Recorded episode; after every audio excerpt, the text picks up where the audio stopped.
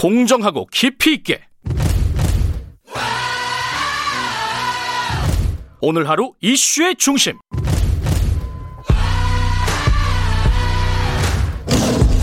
김경래의 최강 시사.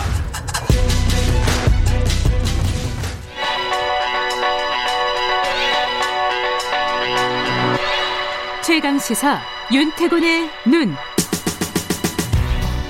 네, 윤태곤 정치 분석 실장 나와 계십니다. 안녕하세요. 네, 안녕하세요. 이 유- 민주당 얘기 갖고 오셨네요. 네. 음, 김두관 의원 우리 방송에 나오셨죠? 인터뷰했죠. 예, 뭐 한참 이야기하신 거 저도 들었는데 좀 민주당의 노선 갈등 좀 이야기해 볼까 싶어요. 노선 네. 갈등이요. 예, 그렇죠. 어, 어떤 거 얘기하시는 거예요? 민주당에요. 예. 20대 국회 때까지만 해도 조금 박해 뭐 이렇게 불렀지 않습니까? 유명했죠. 비주류를 예. 예. 조국 전 장관 문제에 있어서 다수하고 다른 목소리를 내고 뭐 이제 조 장관이 옳지 않다, 음. 뭐 공수처에 대해서 문제점이 있다 이런 주장을 했던 조금 박해. 근데 이제 금태섭 전 의원 탈당도 하고 김혜영 전 의원 뭐 조용히 지내고 네. 조홍천 의원은 공수처법 재개정안 투표 불참했지만은 어쨌든 이 핵심 지지층하고 괴가 다른 비주류였잖아요. 네. 이 비주류의 존재감이 희박해졌지 않습니까? 네, 180탁이 되고 이제. 네. 근데 이제 새로운 갈등의 조짐이 보인다는 거죠. 그 뭐 지도부하고 일선에 있는 의원들하고 의견이 안 맞는 부분 그런 말씀인가요? 그렇죠. 일선에는 뭐 의원과 지도부라기보다는 좀 강성 지지층을 대변하는 아, 의원들. 예. 뭐 어제 김두관 의원도 그랬지만은 지금 이제 나타나는 것들이 윤석열 검찰총장 탄핵하자. 탄핵, 예, 탄핵. 어제도 그 민주당이 온라인 의총을 했습니다. 한 두 시간 한 걸로 예. 아는데 치열하게 진행됐다고 제가 여러 사람들한테 들었어요. 예. 근데 이게 시작할 때부터 지도부가 탄핵은 없다. 네. 정리를 했는데 네. 뭐 이제 정청래, 김경엽, 황운하, 김두관 뭐 이런 분들이 이제 강하게 주장을 하고 뭐 네. 그게 끝난 이후에도 이분들은 조건부 탄핵은 뭐 살아있다. 뭐 이런 식으로 이야기를 하고 있는 거죠. 어, 조건부 탄핵. 네. 어. 그러니까 재선 의원들 중에서도 원래 강경파로 불렸던 인물들이 있고 또 초선 강경파 뭐 김남국, 김용민 그리고 음. 뭐 당은 다르지만 최강욱 의원 이런 사람들이 이제 한 뭉치가 되는 건데 근데 이게 제일 눈에 띄는 게 자 최근 한 일주일 이렇게 상관을 보면은 그 윤석열 총장에 대해 가지고 그 직무 복귀된 네. 이후에 청와대가 사과하고 음. 당 지도부를 포함해 가지고 다수는 어쨌든 좀 코로나 극복 등의 민생의 주안점을 두고 네.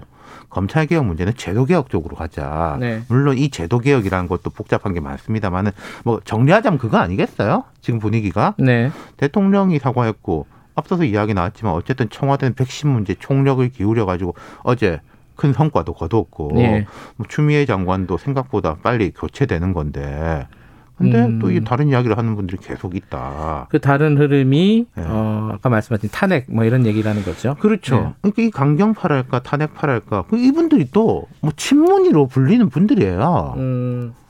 근데 이게 인식 자체가 다른 거죠. 예컨대 민영배 의원 뭐 탄핵판데 며칠 전에 윤석열 탄핵 역풍은 오지 않는다 이런 제목의 글을 언론에 기고했는데 추미애 장관이 공유한 그 그렇죠. 글인가요? 그래서 예. 더 유명해졌죠. 예. 보면은 뭐 안전한 길을 걸어가는 것은 정치가 아니다. 없는 아. 길을 개척하는 담대하고 창조적인 시도가 정치고 그것이 승리를 만든다. 지금처럼 비상한 시기에는 먼저 최대치를 추구하고 그것에 관철을 압박하는 치열함이 필요하다. 그 아. 치열함에서 지지층은 간절함과 진정성을 확인한다. 뭐 또 이런. 말도 있었어요. 중도층을 합리적 선택자로 전제할 근거는 없다. 중도층은 힘 있는 쪽, 치열하고 간절한 쪽으로 떨리는 특성을 갖고 있다. 이 사실 이거 홍준표 의원도 비슷한 이야기 하는데 방향은 다르지만은 거기다가요. 지금 예. 이게 나오는 이야기들이 뭐 김두관 의원 이랬습니다. 윤석열 총장 탄핵하고 그럼 국회에서 통과되면 되고 헌법재판소에서는 어, 안될 가능성이 높지만 그 중간에 시간이 있는데 그럼 공수처나 특검을 통해 가지고 즉시 수사에 들어가서 이런 거는 제가 생각할 때는 당 지도부나 청와대에서는 받아들이기 어려운 음. 시나리오예요. 그리고 그 시나리오를 막 공개하지 않습니까? 음. 또 김두관 의원 및 여러 사람들이 이런 이야기도 했어요. 윤석열 총장을 탄핵하지 않으면 문 대통령도 퇴임 후에 위험할 수 있다. 아하. 근데요, 문재인 대통령 퇴임 후 되면 위험하다.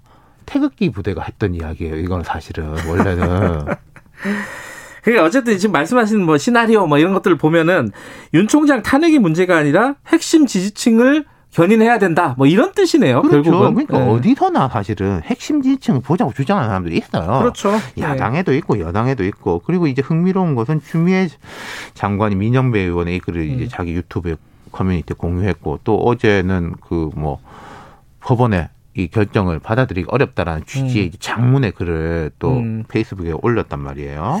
근데 이제 어제 말씀을 하셨지만 의총이 있었단 말이에요. 네. 근데 의총에서도 바- 확인했지만 지도부들은 생각이 다르잖아요. 그죠? 그렇죠. 근데 그 다르다라는 시그널을 한 일주일 동안 보냈는데도 불구하고 청와대부터 해가지고 음. 계속 이분들이 이러고 있다. 네. 한두 명이 아니라 조금밖에보다 숫자도 훨씬 많죠. 네. 그리고 강경 지지층이라고 할까, 핵심 지지층이라고 할까, 그 뒤에서 서포트가 되니까 이런 의견이 유지가 되는 거거든요. 네.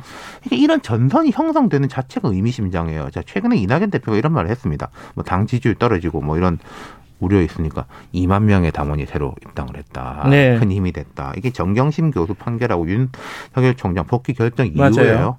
그럼 이 상황에 대해서 분개하는 뭐랄까 좀 강성 지지층들이 입당한 거라고 보는 게 합리적이겠죠. 예. 이분들은 탄핵파에다가 힘을 실어주는 거잖아요. 제가 예전에 한번 이런 말씀 드렸는데요.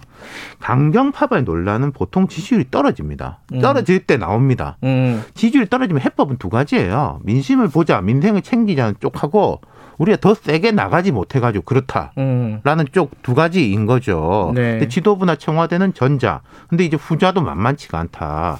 그리고 예전에 말씀드렸지만은 지지율이 떨어질수록 강경파의 비중은 높아집니다. 물이 음. 작아지는데 소금이 있고 소금이 더 들어갔잖아요. 도수가 올라간다는 그럼 거죠. 물이 짜지죠. 음. 근데 이게 짜지는 걸 좋아하는 분들도 있고 이게 문제가 된다라고 보는 분들도 있는데 이게 앞으로 민주의 숙제가 될 거고 하나 포인트는 추 장관이 장관을 그만두고 나왔을 때 어떤 행보를 취하느냐. 조용히 있느냐 아니면 이쪽에다 확 힘을 싣느냐에 따라서 좀 큰 갈등이 될 수도 있겠어요. 알겠습니다. 지켜보죠. 윤태곤 정치부터 실장이었습니다. 고맙습니다.